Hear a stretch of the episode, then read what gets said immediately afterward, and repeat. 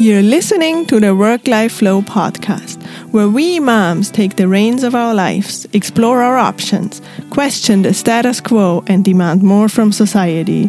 Here we come together to tell our stories and share tears of frustration as well as tears of joy. But most importantly, we come together to inspire you to create a work life integration that works for you. So pour yourself your favorite beverage and come hang out with us.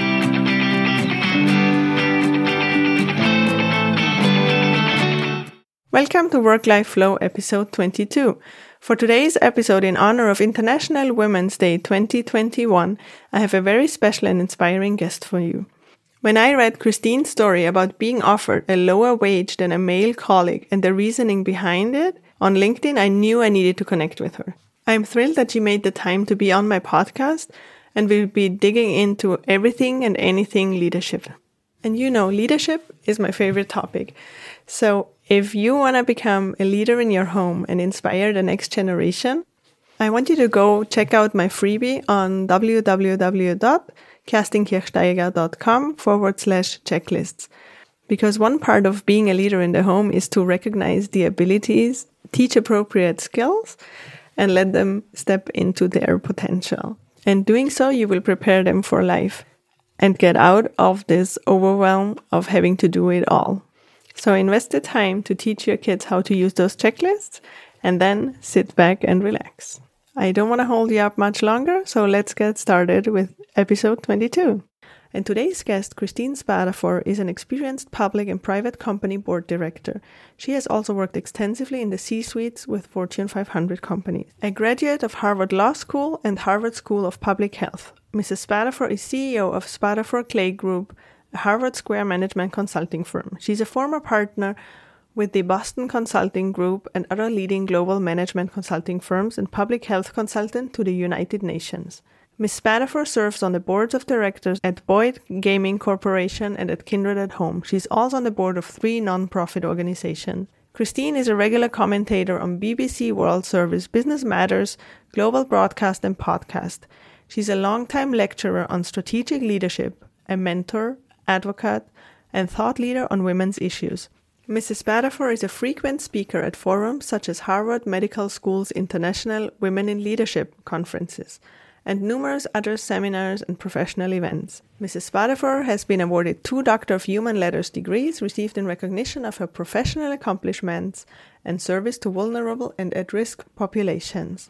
She is a wealth of knowledge and has a ton of experience in anything and everything leadership. I am so excited that she took the time to be on my podcast today. So join me in welcoming Christine Spadafor. Hi, Christine. Thanks for coming on today. It's my pleasure. Thank you for having me. I'm really happy to be talking to you today because, like I said, it's a huge topic on my podcast that so many women leave the workforce because they just can't see how to make it work. And you're a leader, you're a C suite leader. So we are really, really excited to see your point of view or hear your point of view on the podcast today. And as usual, I would like for you to start out by introducing yourself a little bit and your career path. I'm Christine Spadafor, and I think the best sum of my career path is that I've taken the longest distance between two points. And it's been a great adventure. Um, in a very short summary, I actually started my career as an ICU nurse at the University of Pittsburgh Medical Center. So when I see what's going on with COVID, it breaks my heart to see what my colleagues have been going through, really working on the front lines of this pandemic. So, starting as an ICU nurse, I got a business degree, I got a master's in physiology from Harvard School of Public Health, a law degree from Harvard, and ended up in management consulting. And so now I've made my way all the way to the boardroom. And as you said, it was a long way and a windy road. Were there any key moments that defined where you were going, or was it like one thing led to the next? One key moment was when I was in graduate school um, at the School of Public Health. I did half of my master's degree at MIT, the Massachusetts Institute of Technology, and my mentor was a professor at MIT. And he and I had published a law review article together. I hadn't even gone to law school yet. He and I also published a book together that was published by Johns Hopkins. I was focused on going to medical school. And I asked him for a letter of recommendation because we'd been co authors, I'd been in his class and done well. And he said no. And I was stunned in the moment and asked him why he wouldn't do that since he knew my work so well. His advice was I don't think you should go to medical school. I think you should go to law school. And the reason I think you should go to law school is because I'd worked on health policy in Washington, D.C. prior to all of this. And he knew my work from there. And he said, I know you want to be effective with your medicine. And if you go to law school and do certain legislative work, you'll help many, many more people than if you see patients, you know, five patients an hour for however many years you choose to practice. And he also said something that was really prescient. He said, at some point, the health insurance companies will make you see five or six patients an hour, and you will basically be practicing medicine based on how they're going to pay you. And I don't think that's the kind of medicine you want to practice. So he took out his wallet after I said, Look, I've applied to medical school. I don't, you know, I can't apply to, law school. I've spent all my disposable income applying to medical school. I basically have no money left. He took out his wallet and pulled all the cash out and pushed it across his desk to me. And he said, You apply to Harvard Law School. If you don't get in, you're not out anything. If you do get in, it's the best money you ever spent in your life. So I took the cash and shoved it in my jeans and scurried to get the law school application. I hand carried it to the um, admissions office on the last day, two hours before the admissions closed.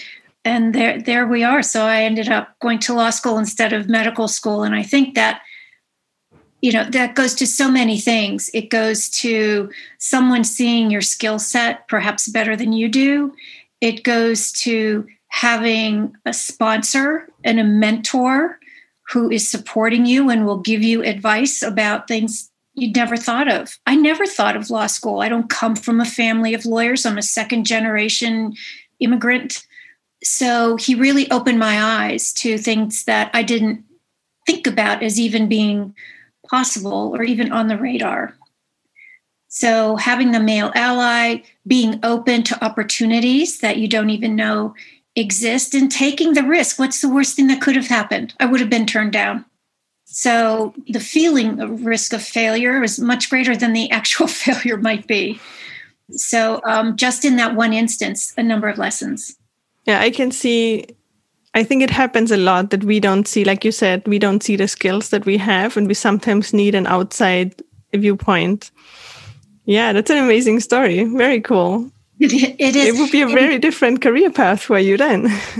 I'd be working on the front lines of COVID right now. The other idea, too, is just being open to other opportunities. I'm sure I would have been quite happy as a physician but what I've found for me in the law is that it's a wonderfully flexible degree. I've been a CEO, I've been a management consultant, I've been a board advisor, I've been, and I am on boards of directors. So it's a degree that I've been able to apply to a number of industries in a number of ways, and particularly now thinking about risk management and regulatory compliance and ESG. I mean, lawyers are very well trained for those. So um, it's been very utilitarian. Very nice. So I mentioned briefly the story about the first time I came across your profile on LinkedIn was the PowerPoint story, um, where you applied for, I think it was a board position, if I remember correctly. It almost seemed too funny, this story, if it wasn't such a sad topic. And as many of us know, women's entry level salary is 70 cents to the dollar a man earns. And it doesn't sound like much, but that problem is huge because it gets propagated throughout all your career. And then, yeah, you're not a mom, but sometimes moms then have a gap that comes on top of that. And so their earnings over their lifetime are so mm-hmm. much lower. And I know you're a huge proponent for speaking up and asking your worth. Would you mind to share that story? Yes, I'd be glad to. This is actually a somewhat recent story. It happened in the last few years. So I've got these years of experience behind me. And there was a private equity group. I have my own consulting firm. We can talk about breaking out and doing your own entrepreneurship as well, if you like. So for several years, this this uh, private equity group had been pursuing me to work with them, not to be an employee, but basically to be an associate of the firm, if you will. And the CEO was hiring people with different skills. I've got deep expertise in healthcare, and they wanted to branch into healthcare, so I was going to be their healthcare person. So there were five of us, three employees, and then another gentleman and myself who were coming in with different industry expertise, but basically doing the same job, same responsibilities, just in different industries. And for some reason, and please for your listeners, don't make the mistake I did. I waited way too long to start asking this question, way too long. So don't do what I did. For some reason, I asked the CEO if I was going to be paid the same as the other non employee gentleman who had the exact same responsibilities. And he said no. I asked him why. And he said, because David's bringing intellectual property. I then asked, what does intellectual property look like? And he said, David's bringing a slide deck. So David was going to be getting a higher retainer. He was going to be getting more equity because he was bringing a slide deck. So I said to the CEO, You've been pursuing me for the longest time to come and be an associate of your firm. We've worked together in the past on other private equity deals. You know my expertise. My brain is my intellectual property. Otherwise, you wouldn't have been pursuing me so hard for so long. So either I make what David's making, or my answer is no. And I got what David was making. Nice. It is shocking to hear that even after so many years, like you said, you have huge expertise, they were pursuing you and you still had to negotiate around this. Do you have any advice for women who are not quite as far, but still would like to bring up the topic? Or do you have any words? How could we ask for being paid the same? Or what we know for, you know, for our skill set? Yes. So I actually speak about women in negotiations quite frequently. And one of the things I talk about prior to going in and having that conversation is being really prepared. Finding out if you can within your company, is there a particular salary scale for the responsibilities that you have, not just the title, but the responsibilities that you hold. Because a title can be one thing, and getting remuneration for that title, which you know may have more responsibilities than someone else with the same title. So figuring out the you know apples to apples comparison in the work. And so part of being prepared is yes, find out if internally you have a salary scale. Also, and this depends on the culture of the company many times talking to your colleagues about what they're making. Now, in some places, they say that there's a prohibition against that. These are informal conversations with your colleagues, particularly your male colleagues, if you can find out. And the other is to see what you can find in terms of market rates externally. So there's data you can research before you have that conversation. And so going into the negotiation really prepared matters. Take those emails where someone sent you an email and said, You did a fabulous job. We couldn't have done this without you. Or the emails that say, You're a critical part of this team. We never would have achieved our strategic goal had you not been part of it. So, any kind of supporting documentation is also helpful to have. Go in with your portfolio. And then finally, ideally, if you've got a mentor and a sponsor, I think the two are separate. Some people say that they're the same. I've had situations where they're separate and where they are the same as well. But someone who can also be a supporter of yours. So it's not as though you're just kind of going in alone. Um, someone who has talked you up so that when you walk into the room, there's already an underlying understanding of your worth and value to the company. And then if you've gotten feedback before you have this negotiation, being able to demonstrate that you acted on the feedback and have improved your performance or improved your outcome, your productivity, whatever the feedback may have been. So there's lots of things you can do in preparation. So I would recommend not going in cold, but really doing your homework before you go in. Mm-hmm. Yeah, makes a lot of sense because then you have real data you can work with. I wanted to talk about being the only woman on the board because I think you have had quite a few situations where that was the case. And I remember in most of the leadership training that I received or professional development training, when we were talking about, so I was volunteering for um, the Association for Women in Science, San Diego. And I actually was on their board for a little bit, but our board is different because it's a women's association. So we are all women at the moment on the board, not on, our volunteer deck. But so we used to have development courses and leadership training. But what struck me always was that it was always talked about how to get your ideas across as valid without sounding bossy or without sounding so it is it is really i don't know i didn't like that idea very much and i still don't but it's kind of a tightrope walk to get it right. That's what i was told like you kind of you have to balance this really well.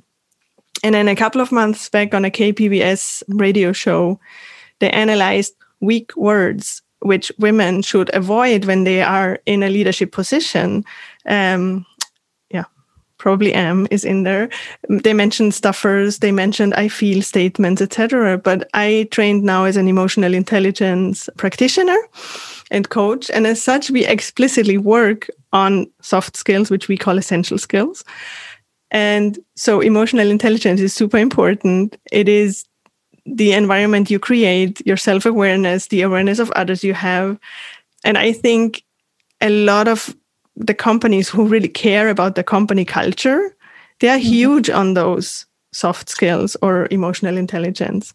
Mm-hmm. And I think there's so much data now too that authenticity, courage, and being vulnerable is much more important than if you use a stuffer or I don't know. Um, so, what are your thoughts about this? What would you tell women who are told to balance the tightrope walk of being assertive but not bossy?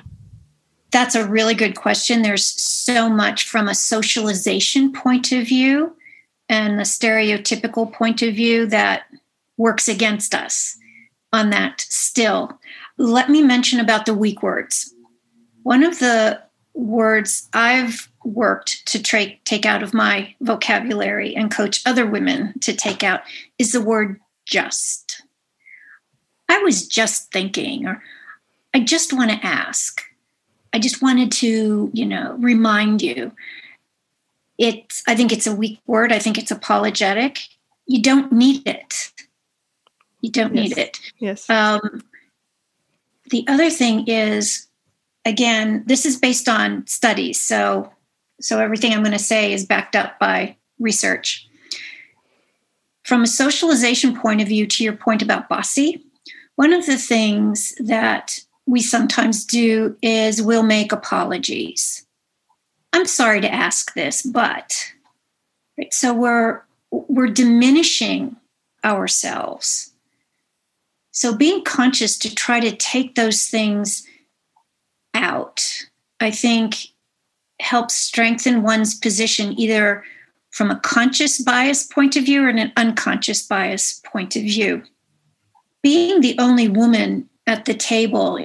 It happens so frequently now, I don't even notice it anymore. But a couple things about being at the table. It depends on position you have. So if you've been invited to the table, you're there because you're expected to participate. And if it's a client meeting, for example, I would, depending on my role, if I was the senior person, working with the client, I would position myself at the table right across from the client, from the key client.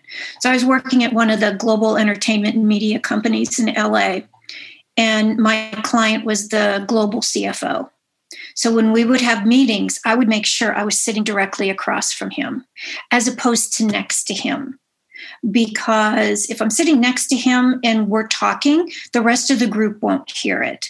So it's about positioning yourself literally. Um, and again, this is an unconscious thing literally positioning yourself at the table in a strong seat.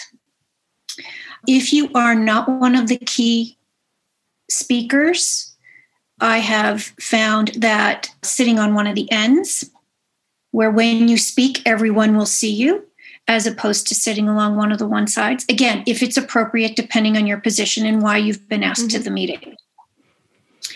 Other thing is you need to get in the conversation early. Now, it's not speaking just for speaking's sake, but if it's, let's say, an hour long meeting and you make your first comment 10 minutes before the meeting's over, people don't even know you've been in the room.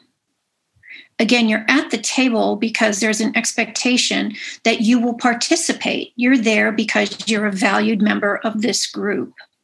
But sometimes we're hesitant to speak up because we think to ourselves, I need to say the most brilliant thing. I don't want to sound stupid. I don't want to make a point that's going to be shot down, you know, so I don't want to be embarrassed. So sometimes we put these challenges in our own way and are hesitant to show our confidence, our smarts, and our worth at that moment in the meeting. Let me just mention one other thing. I'm a small woman. I'm five foot four. I have a small voice. I weigh just a little over 100 pounds. I don't take up a lot of space. So, in these meetings, I'm conscious about holding space that's bigger than I am because I'm in a room with a lot of six foot guys. Yeah. So, how do I make my presence known? And again, this is an unconscious thing for many people, but how do I make my presence known so that I'm a marker in the room just as much as they are? One of the ways I do that is how I enter the room. I was trained on this. I probably walked in and out of a room being videotaped, and I hated being videotaped probably 50 times. But it's really, you know, shoulders back, head up, walking in with confidence. Because if you walk in like you're not supposed to be there, if you walk in without confidence or almost sort of apologetic to be there, you may possibly be treated that way. Again, subconsciously. Not that people are trying to necessarily be mm-hmm. Insulting to you, but you need to be a marker at that table.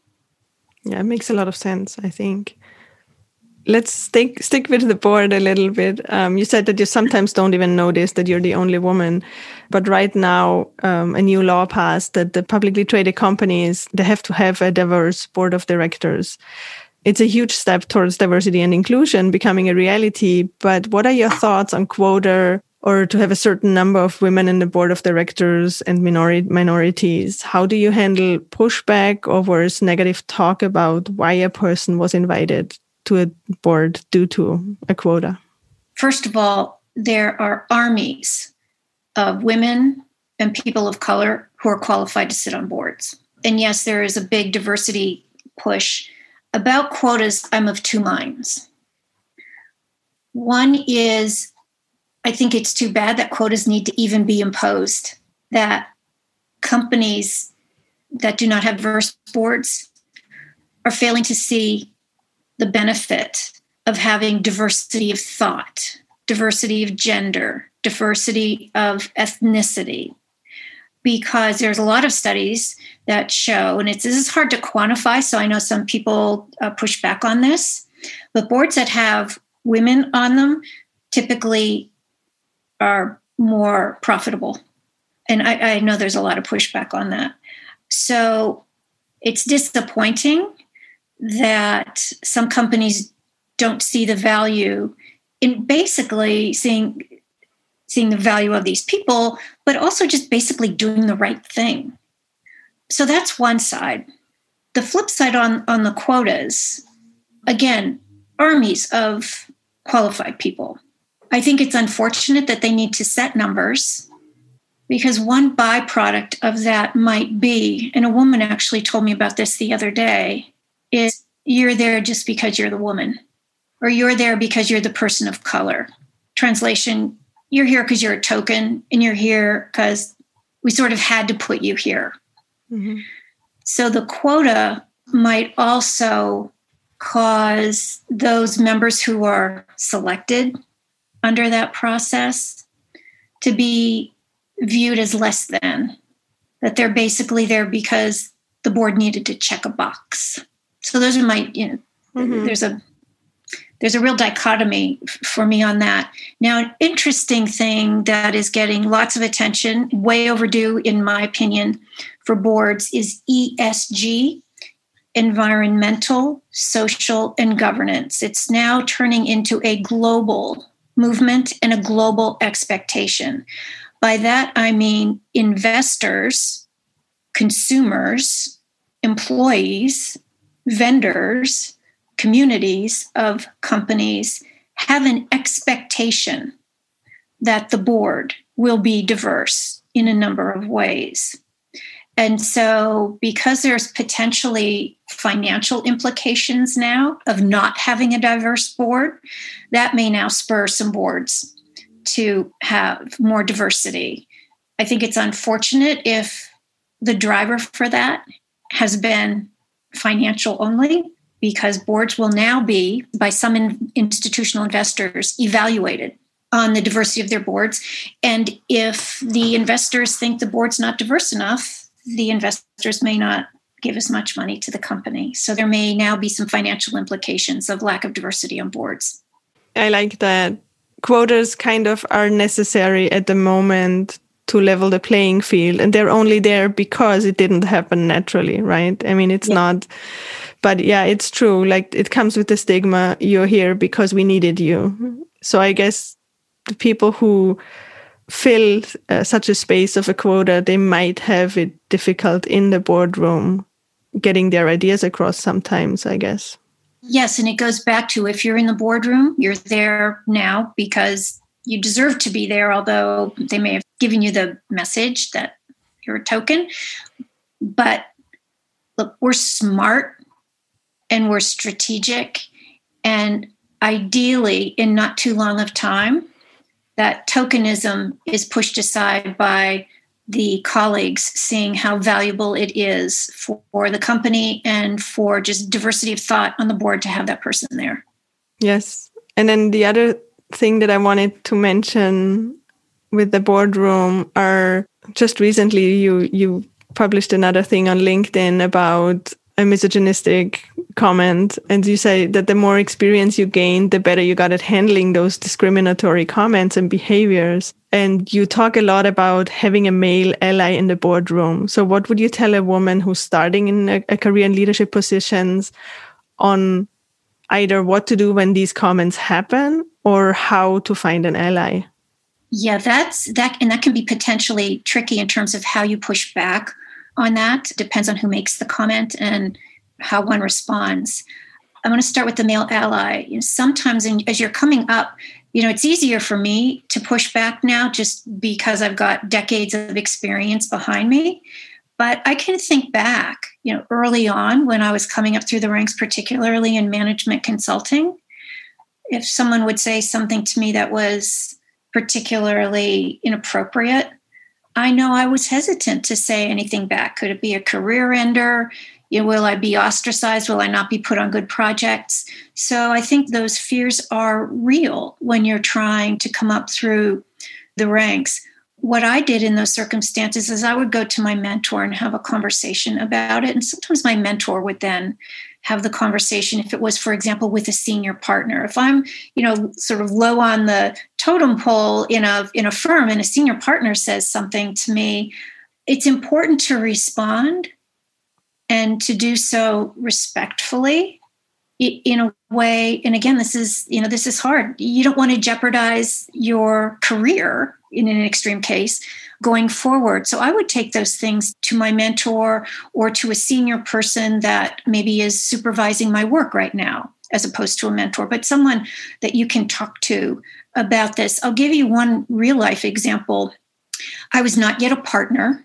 I was a partner in three global management consulting firms, uh, sometimes just one of four women globally as a female partner. But when I was coming up through the ranks in one of them, I was called to set a project right that had gone off the rails a little bit in Europe.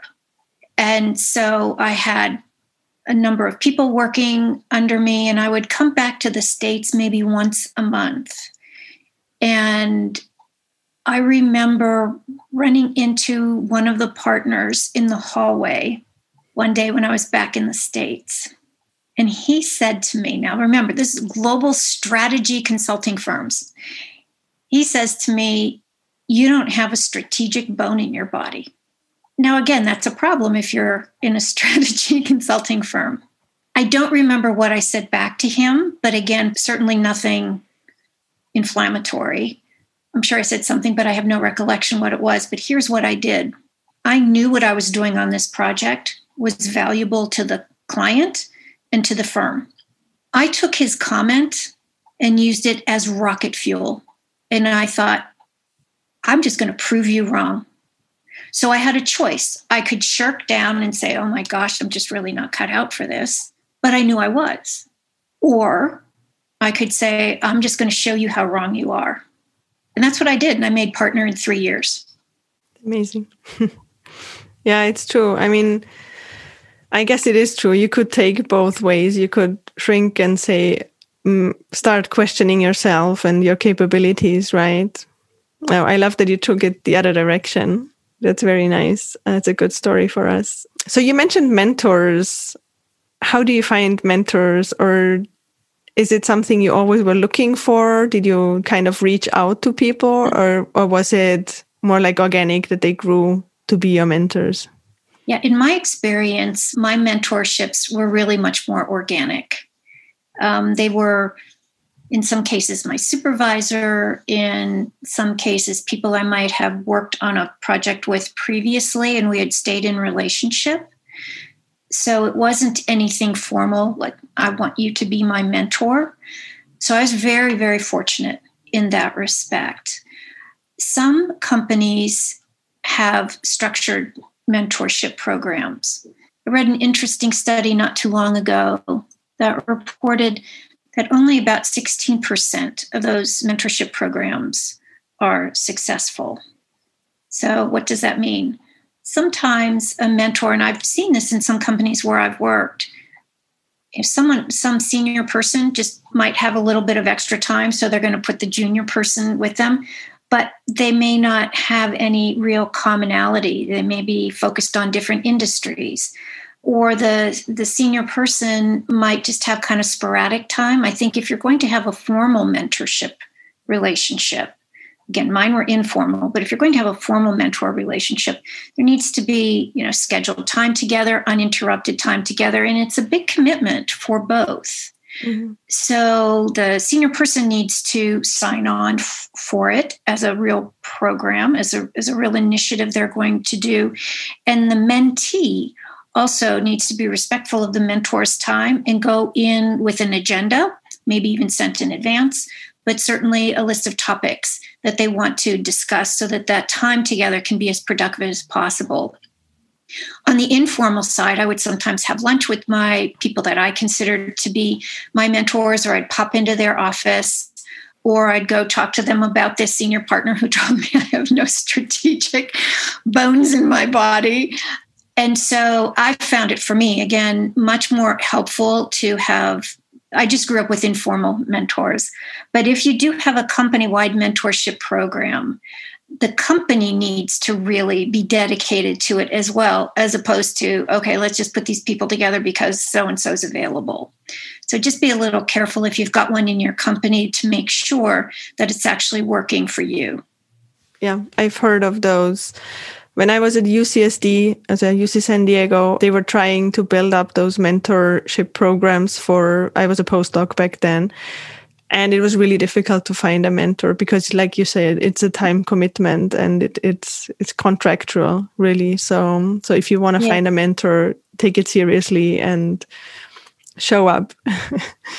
Yeah, if I could just mention one other thing about mentors, sometimes because I have a number of mentees, primarily young women who are, you know, still in MBA programs or, or, or coming up, you can have more than one mentor. And I think sometimes people might forget that. Identifying those gaps where you want to learn and fill those get those leadership gaps. You know maybe one person is great for one of those areas and another person is great for another one of those areas so you can have more than one mentor.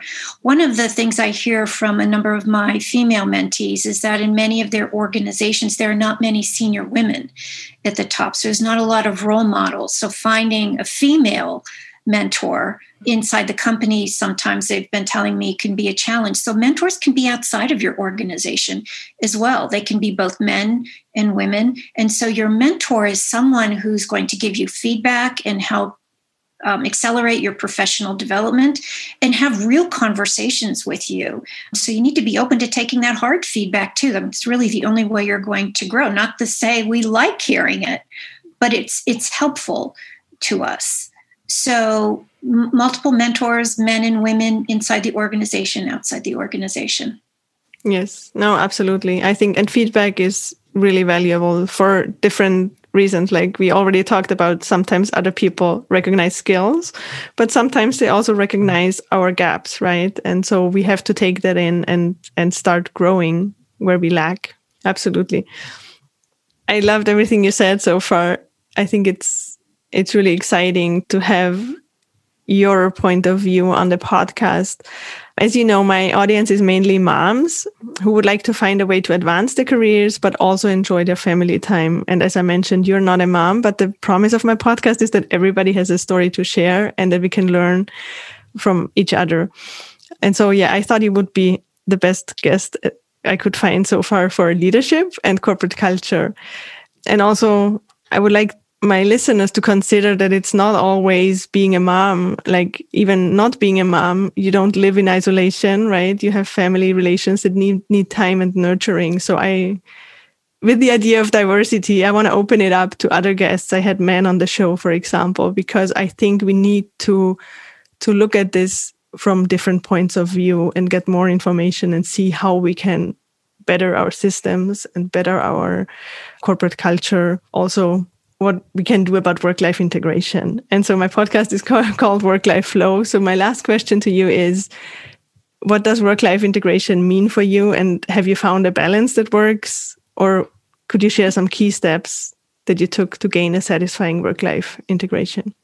Thank you for thinking that I've actually figured out the work life integration. It's a it's it's an ongoing work in progress like many of the listeners, you know, I work a lot. As you mentioned, I don't have children, but I was CEO of a nonprofit for abused, abandoned, and homeless kids. So I love to say that during my tenure there, I had 2,000 children. um, and I, I learned so much, so much from them. I want to answer your question, but let me go back to an experience that I that I had when I was coming up through the ranks. So this is early on in my career. Many of my friends were having children, and a weekend project came up. And so there were a group of us in the room, and one of the male leads to get the work done was basically going around saying, you know, who can be here Saturday morning? So there's lots of, well, I take my kids to soccer. And so, of course, completely respect that.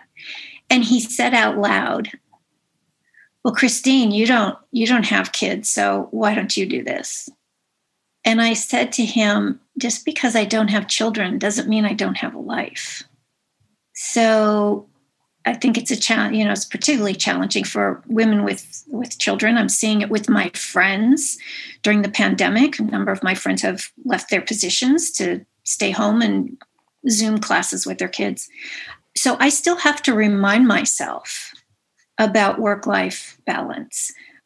And I'm not very good at it a lot of the times. You know, I should be outside walking around more. Mm-hmm. Um, I, sh- you know, there. I'm trying to be more disciplined about doing reading for enjoyment. I love to read. I love to cook, but sometimes I just forget. Like, oh gosh, it's six o'clock or seven o'clock, and I need to eat.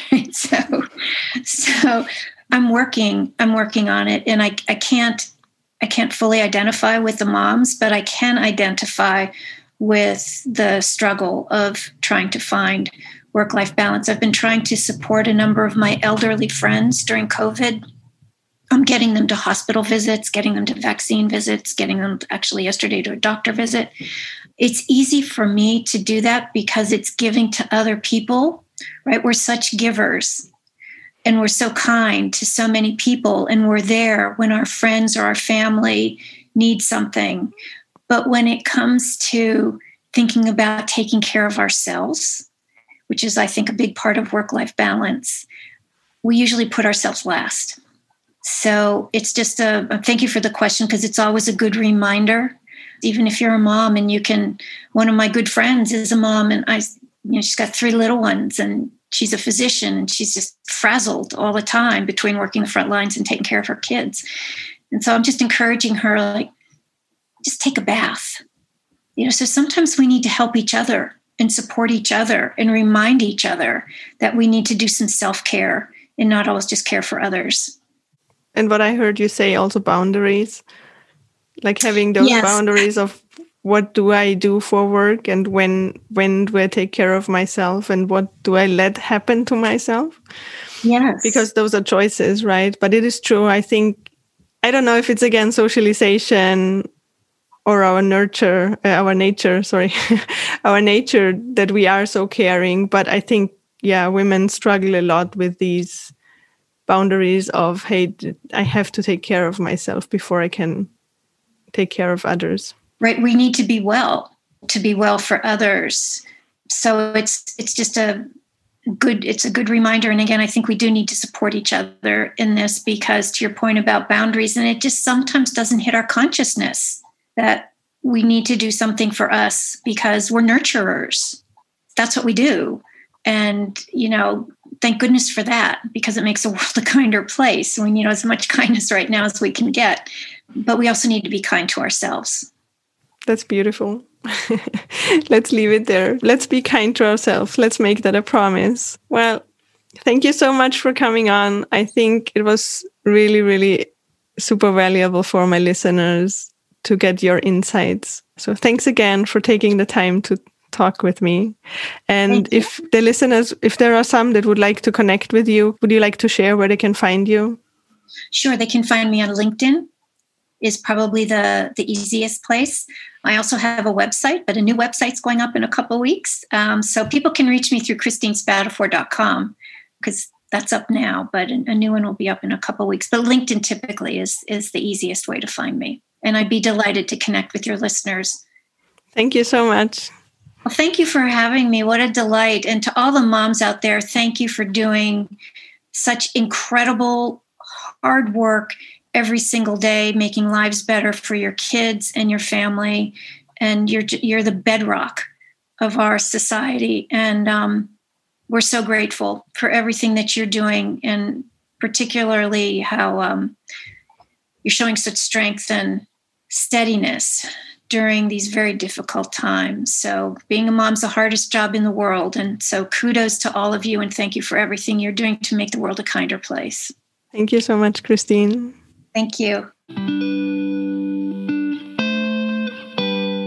Thanks for listening to today's episode of Work Life Flow. As always, you can find all links and websites mentioned in the show notes. Make sure to get your copy of the four must have checklists for kids so you can sit back and relax while they are getting ready on their own at kerstinkirchsteiger.com. That is www.kerstinKirchsteiger.com. And remember, keep being brave and share your story.